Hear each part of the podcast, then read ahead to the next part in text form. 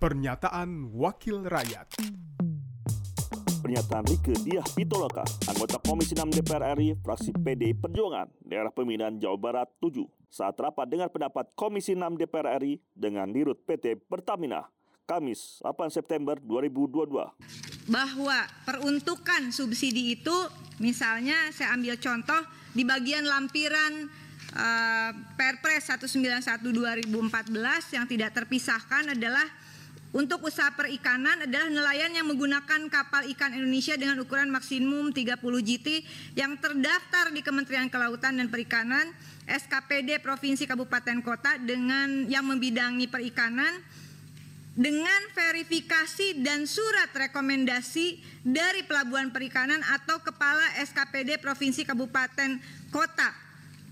Kemudian pembudidaya ikan kecil juga sama Transportasi minyak solar uh, itu juga sama untuk transportasi air dan sebagainya itu harus ada verifikasi dan data yang diberikan oleh pemerintah uh, kepala daerah, kepala desa, SKPD yang membidangi transportasi. Intinya dari semua ini dikatakan harus ada koordinasi dengan Kementerian Dalam Negeri. Jadi masalah BBM tepat atau tidak tepat sasaran, selama tidak ada koordinasi yang baik, dan bukan meributkan aplikasi My Pertamina. Kalau data itu tidak bottom up dari pemerintahan desa dimulai kelurahan, saya kira tidak akan memecahkan masalah.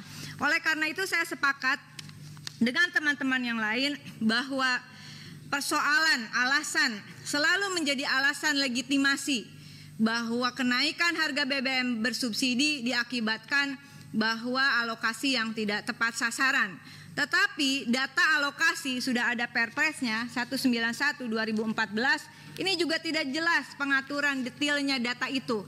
Lalu kemudian diusulkan karena pusing barangkali akhirnya mengeluarkan aplikasi My Pertamina karena Pertamina bukan institusi yang berwenang untuk melakukan pendataan hingga tingkat desa dan kelurahan.